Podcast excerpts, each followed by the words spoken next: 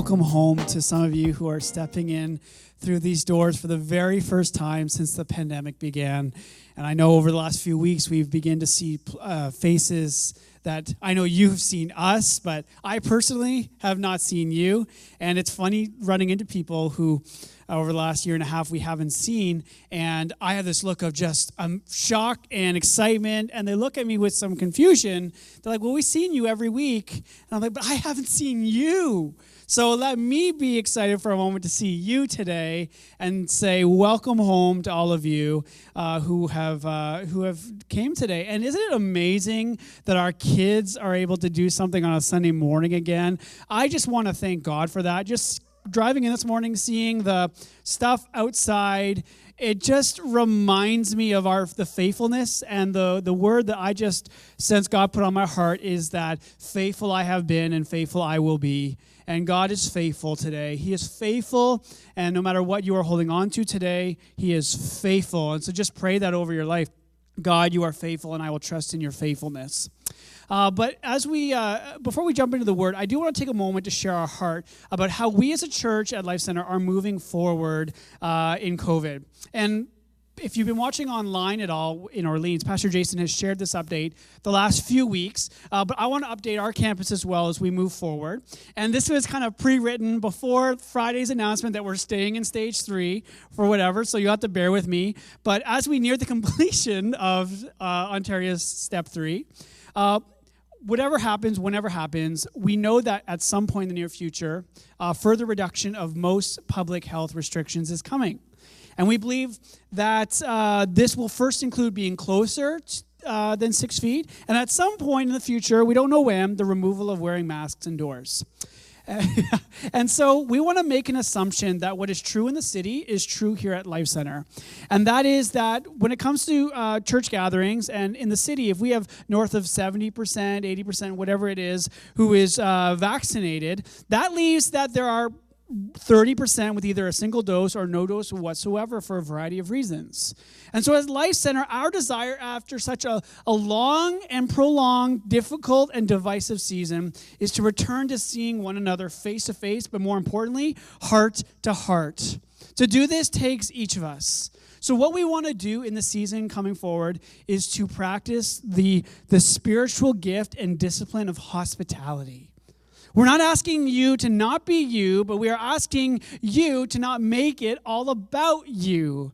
So, our goal in all of this is to be a people who are slower to speak and quicker to listen and let me tell you, even as a staff, as a pastoral staff, we're united in our approach going forward, but we see COVID differently. We see restrictions and, and measures and, and all that's involved differently. But together we are united in our posture. And this is our posture as we move forward that all of the pastors and everyone who serves here at Life Center will have masks on them. Even when the masks are no longer required, we will carry masks on us. Anybody who serves here at Life Center or who is on staff. And so we know that there are some of you who will make the personal choice to continue wearing masks. And we, we bless that. We honor that. And as an act of hospitality, when we are engaging with anybody who is wearing a mask in the future, we will just very simply uh, put on a mask to em- and we will uh, embrace this posture moving forward.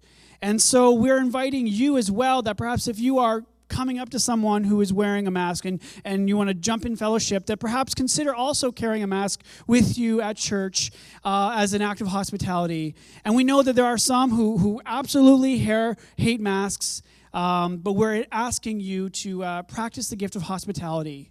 That in Christ we have the free, we will have the freedom eventually, uh, but we do not want to be a stumbling block to anyone who has who has come because we're family, right? This is a place of worship for the family of God. So we're asking you uh, to just perhaps put aside that preference in an act of love. So we desire Life Center to be a church for everyone.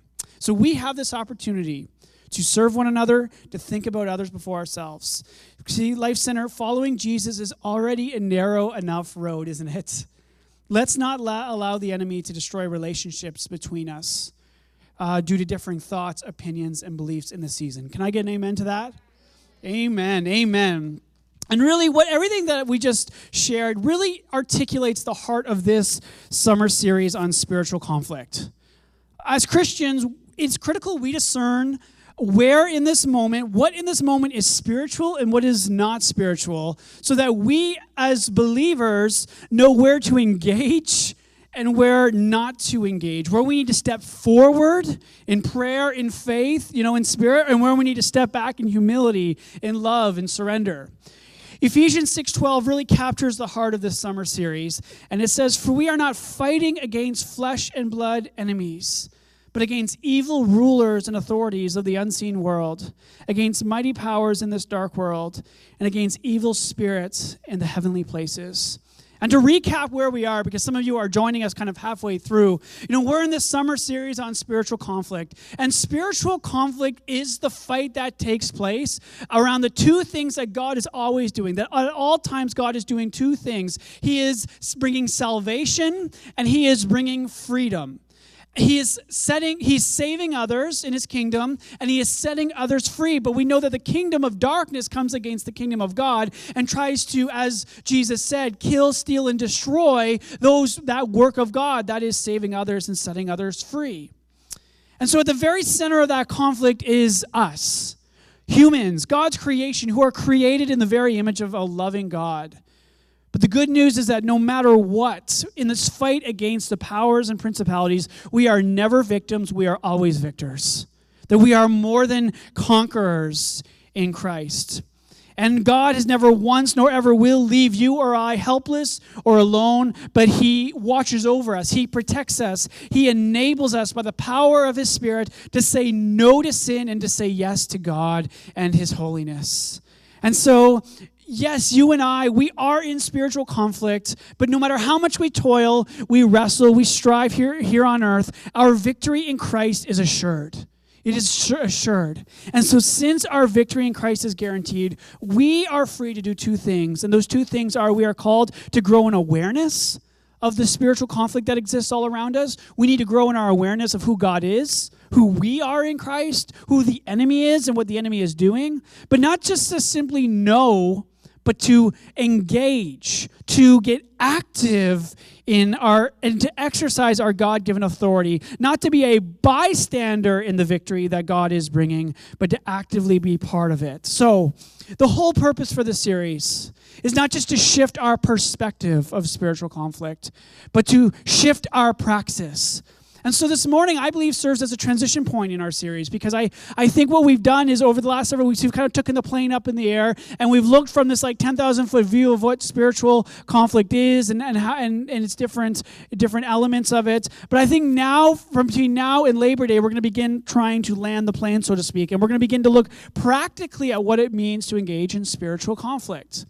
But it's said that when a plane begins to descend, that is when a plane will often experience the majority of its turbulence. That's something in the shifting of the air, and I don't know, maybe somebody knows more about that. But often it's in the descent where the turbulence is often experienced. And so this morning, we just want to look very briefly at some of the turbulence you and I, we are going to encounter as we begin to engage in this cosmic battle between good and evil. So, issue number one here's issue number one. The supernatural is either nowhere or it is everywhere. Have you ever looked at something with another person and both of you saw that same thing and you looked at it with two different perspectives? I mean, just think about the last year and a half. It pretty much feels like we've looked at the same thing, but it feels like we're all looking at different things with different perspectives, right? You know, it reminds me too of a more humorous example back in 2015 of when the internet kind of caught fire over the controversy known as the dress. Do you remember that? The dress? That in 2015, somebody posted this picture of this dress online and just simply made in jest the comment, you know, is it black or blue or is it white and gold? Anybody remember what I'm talking about? Is it and and it was hilarious because you had this this this uh, this mixed opinion. You would you're looking at it and i mean reality is what you see right? And it and I, and I, saw white and gold and then you know somebody next to me be like are you joking me? Like are you mad? It's black and blue. And it was humorous. It was never very serious but we would argue and there was this kind of this controversy over what color is this dress and it was revealed later on that what was happening was that everyone, we have different color perception, which enables us to see uh, different colors differently. But it was the same dress, but seen very differently by two sets of people. And in the body of Christ, how many of you know that it can be quite similar? I mean, I love how in the body of Christ there can be a beautiful sense of diversity. I think, in fact, uh, while in heaven there's going to be no denominations, but I think here on earth we can learn from one another. In fact, I think that every denomination really expresses or articulates a part of who God is in a way that others don't. And so I think we can learn from one another. But when it comes to spiritual conflict and all that it entails, uh, there tends to be two perspectives for how we view God and all that is involved in spiritual conflict.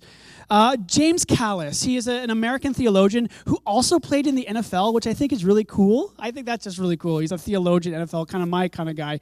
But he calls these two perspectives the Godward view and the Satanward view. Now, let me just say, I don't love that terminology. I don't love when it comes to talking about perspectives of God using, you know, using the word Satan. But I think it's important to draw this distinction as when you read the Gospels, the majority, and Kallas says that up to 80% of the Gospels has this latter view of God, this perspective of God.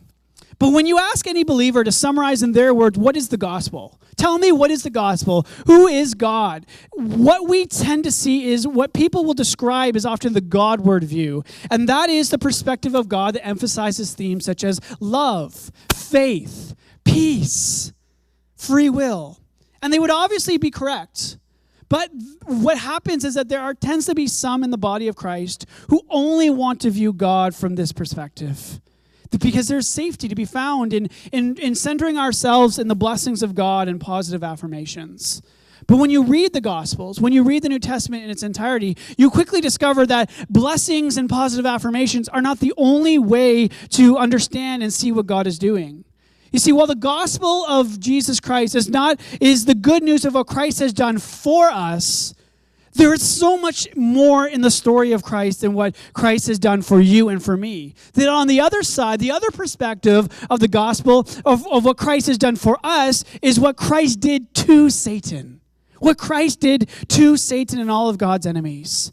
And I hope you know by now, if you've been with us the last few weeks, how seriously Jesus and really the Bible takes Satan, the demonic, and all of its activities. You know, Jesus had plenty of interactions with the demonic. In fact, one fifth of his all of his miracles had something to do with deliverance, delivering somebody from possession, uh, demonic possession. And the reason that Jesus didn't just tolerate the demonic, but he delivered and he dealt with them severely, is that he was equally concerned with one's freedom as he was their salvation.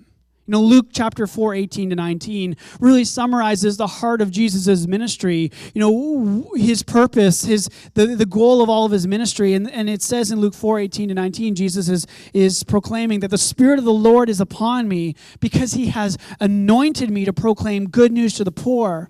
He has sent me to proclaim liberty, freedom to the captives and the recovering of the sight to the blind, to set at liberty, to set at freedom those who are oppressed, and to proclaim the year of the Lord's favor. And so, what this looks like practically when it comes to understanding both perspectives, how you and I, we might approach the gospel is something like this that in the Godward view, we might say that God is completely in control. And absolutely, how many of you know God is completely in control? The number one song, did you know the number one song we sang last year? Sarah brought this to our attention at a recent worship meeting. Is that song, My God is Still in Control? It's, there's for a reason that in a season where it feels like everything's out of control, that we centered our heart on God. You are completely and utterly in control. But the Satanward view is, is the recognition that Satan does have some measure of control here on earth, though it is far, far, far less. The Godward view would say that we have all sinned and fallen short of the glory of God. We chose to disobey God. But the other perspective would say that we are slaves to our sin and cannot resist sin in our own power. That in a way we are victims to our sin. Godward view says we have free will, that we have misused our freedom. The Satanward view would say that humans are helpless and, are, and have fallen victim to supernatural forces. That on the cross, the God Godward view would say, Jesus, you paid my debt and you reconciled me back to the Father. The other perspective would see that on the cross, Jesus won the victory over sin and death. Resurrection is the Father's affirmation of His Son. And on the other side, resurrection is the humiliation of all of God's enemies. and the result of Jesus holding the keys to death and Hades. Finally, when Jesus does return, it will signify the beginning of our heavenly reign with Christ. Amen. When Jesus' return on the other side of that perspective is that it will signify the end of Satan's reign here on earth. Can I get an amen? Why does having both these perspectives actually really matter? Well, because when we just view God in what God has done for us, there's this possibility that we neglect or we miss the places or the areas of our lives and the lives of others that are still in captivity that are in need of liberation. Jesus came, said, I came to proclaim liberty, to bring liberty to those in captivity.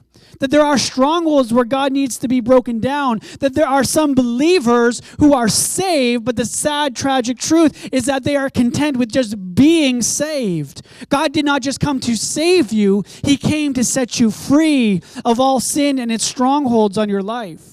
But on the other hand, seeing God only through the lens of what God is doing to Satan can lead us to believing that behind every issue is a demon. Right? I, I know I made that bad joke in week one that if you know your wife is cranky, it might, it might, no, I'm not going to go there. But that any negative experience can be attributed to supernatural opposition. And let me just say, this has led to untold pain and suffering experienced by those who have struggled with such things as mental illness you know, depression, anxiety, but who have been dismissed uh, for people thinking and equating that all they simply need to do is just get free. And for the believer, I think uh, this really brings the heart of it is that it can cause us to neglect the very foundation of our calling. And that is no matter what spiritual opposition another person faces, our calling is to love and to have compassion on all those, regardless of what the source for their spiritual imprisonment is. In fact, when you look at Jesus' life, and specifically you look at his interactions with those who were possessed by demons, Jesus never stopped having compassion. Isn't that neat? That while he never denied the reality of the supernatural, he also never once condemned anyone who is possessed by a demon. All he did was he simply delivered them as if they were a helpless victim. And not only that, to those whom he delivered, he set them apart and he, he sent them back out as ministers of the gospel. How amazing is that? Luke chapter 8 tells us a story how Jesus, and if you have your Bibles, you can turn with me, of how Jesus casted a legion of demons, a legion, which is like a thousand demons. And we don't know if that demon, which announced himself as his name as Legion, was lying or telling the truth, but a legion would be a very large number and Jesus, you know, Jesus casts this legion of demons out of the man, but before he does, the demons, they beg Jesus not to be cast into the abyss, but to be sent into a herd of pigs. And Jesus, you know, he grants them permission to, to, be delivered from the man into the herd of pigs. And what happens next is the pigs, the, the demons drive the pigs off the cliff into their death in order to turn those in the town who had come to make their living by this herd of pigs against Jesus. But when the man kind of was delivered and he came to, this is what happens. He comes to Jesus in Luke chapter 8, 38. It says, The man from whom the demons had gone begged that he might be with him. I love that. He said, Jesus, can I be with you? Can I come with you? But Jesus sent him away, saying, Return to your home and declare how much God has done for you. And he went away proclaiming throughout the whole city how much Jesus has done for him. How awesome is that? That Jesus not only sets this man free, but he commissions him. He sends him out to evangelize and proclaim all that Christ has done for him. But here's what happens after this encounter. Luke actually tells the gospel writer, he tells another story. And we pick up in verse 42 to 48. And as Jesus went, the people pressed around him. And there was a woman who had a discharge of blood for 12 years. And though she had spent all her living on physicians, she could not be healed by anyone. She came up behind him and touched the fringe of his garment, and immediately her discharge of blood ceased. And Jesus said, Who was it that touched me? When all denied it, it's interesting that you would deny touching Jesus. When all denied it, Peter said, Master, the crowds surround you and are pressing in on you. But Jesus said, Someone touched me, for I perceive that power has gone out from me. And when the woman saw that she was not hidden, she came trembling and falling down before him, declared in the presence of all the people why she had touched him and how she had been immediately healed. And he said to her, Daughter, your faith has made you well. Go in peace. This really brings us to our second issue. You know that the woman had an issue of blood and and for many many years and she had done all that she could in the natural realm. She had seen every doctor that she could. She had sought all the medical help that she could. She spent all her money it says her all of her living on you know treatment. But none of it mattered and the worst of all, not only was she unhealed, but by this condition, it made her unceremonially, her ceremonially unclean. So she's not just physically unwell, she is socially and relationally unwell. And hence, that's why everyone was kind of social distancing themselves from this woman. You know, she was unclean, but not Jesus, you know, not Jesus. This woman breaks the six foot barrier that society had imposed upon her, and she reaches out and touches the robe of Jesus and she touches him, and instantly the power of God, Jesus is, is not even aware of her, or at least is not acting like he is aware, but the power of God goes out from Jesus, and it heals this woman.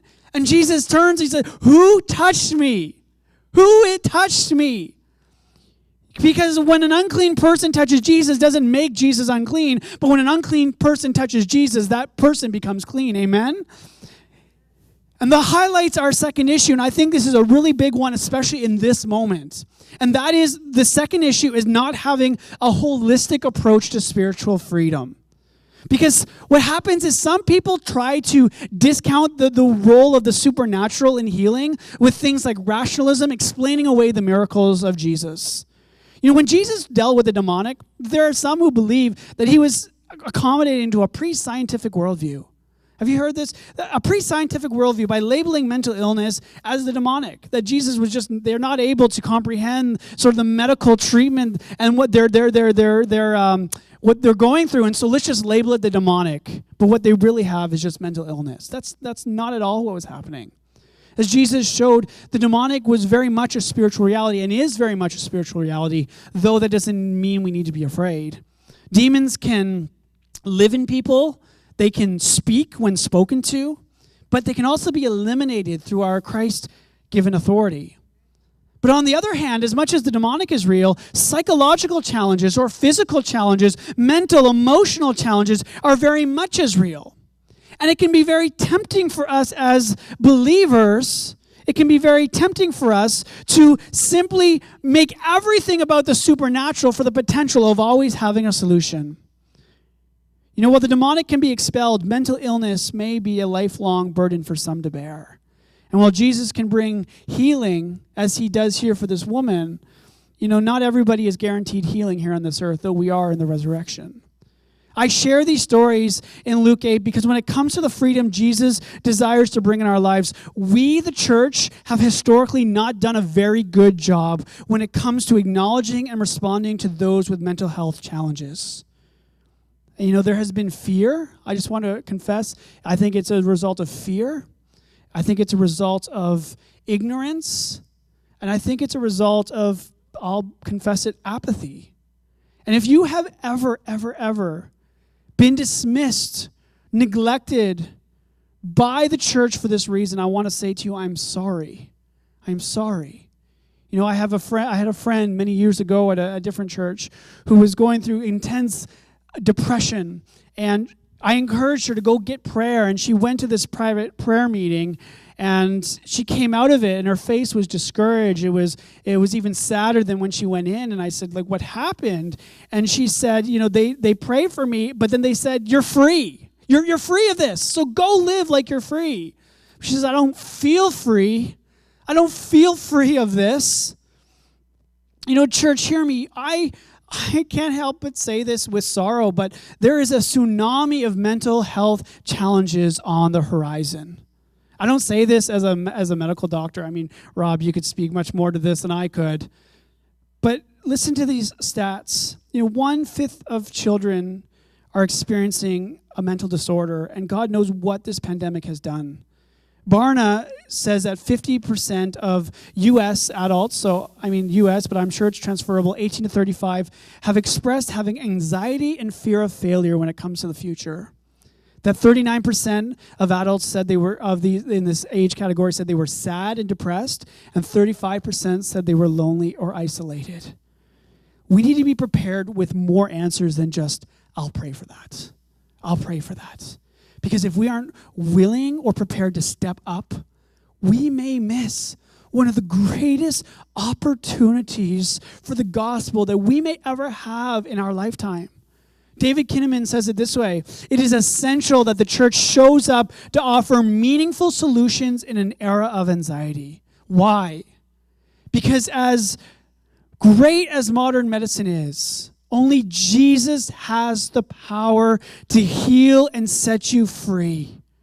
And Jesus doesn't just come to us with a dualism that it's either physical or it's spiritual, but no, He calls you and I to love the Lord your God with all of your heart and your soul and your mind and your strength. So some will approach freedom with a spiritual only view and neglect the role of mental health and medical treatment, while others will approach freedom with no spiritual view whatsoever and see secular medical treatment as the only solution. But if we want to experience complete freedom in Christ, it requires a holistic freedom. A holistic freedom. How do we how do we do this? How do we how do we engage in this well, when I was in Bible college, you know, we lived in dorms uh, for married people, and let's just say these dorms were very appropriate for anybody who is newlywed. How many of you started out your journey in a very, very uh, not very nice accommodations? We'll put it that way. Anyone? Well, in these accommodations, which were not very nice, we very quickly discovered that we had the issue of mice.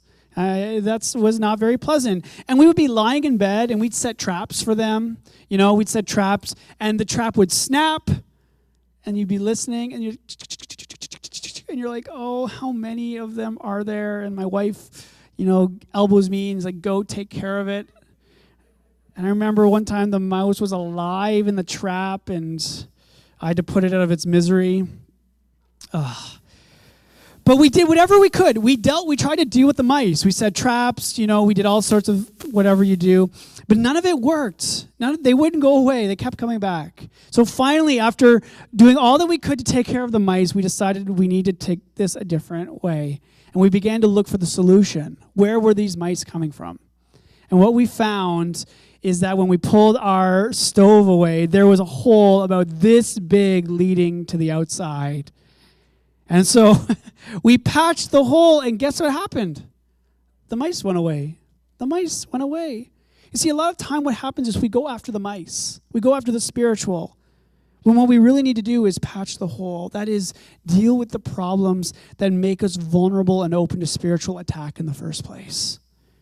And for many of us, we encounter spiritual problems because we have allowed and we have opened ourselves. We have not dealt with the problems and the challenges in our life, whether they are emotional, physical, uh, mental, spiritual. That hole can represent spiritual problems. It can be people who have undealt sin in their lives.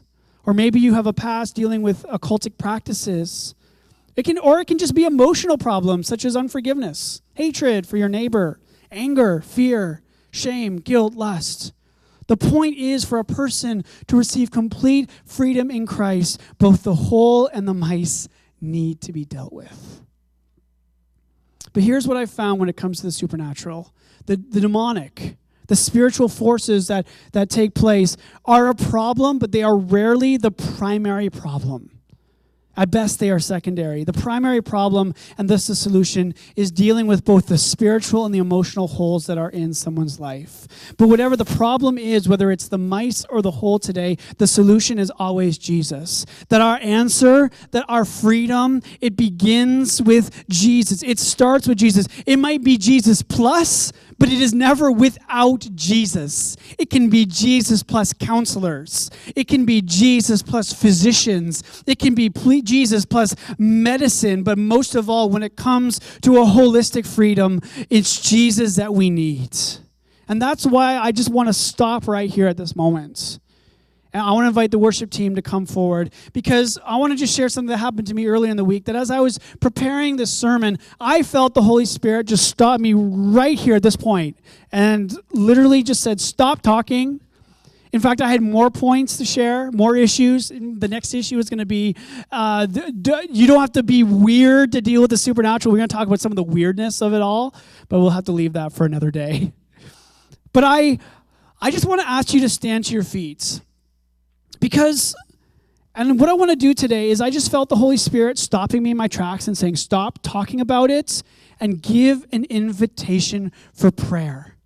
Because if the point of this whole series is not to shift our perspective, but to, to shift our praxis, it's not going to happen if all we ever do about spiritual conflict is talk about it. Perhaps the greatest issue of all, the, the, number one issue when it comes to spiritual conflict, is our lack of prayer in these matters physical, spiritual, emotional, mental. That we don't pray because we lack the faith that Jesus, He actually has the power to deliver you and I, to heal you and I. Or we don't pray because we don't believe that Jesus has compassion on our issues, that Jesus doesn't love us despite our challenges. I think the very first step you and I need to do as we begin now to move in what does it mean to engage in spiritual conflict is to begin to address the conflict that is in your life.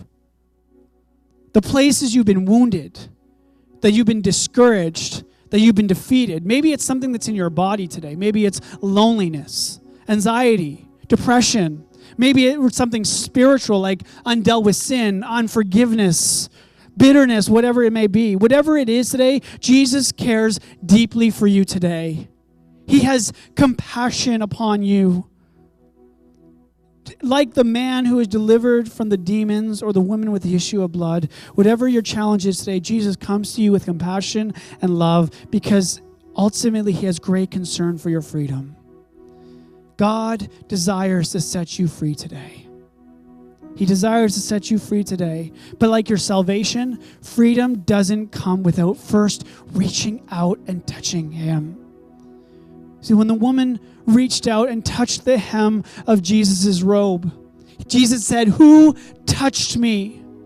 And I believe it wasn't a question of condemnation or that Jesus was asking out of anger or even surprise. I believe he asked, Who touched me? It was a question asked out of affirmation and admiration for this woman's faith.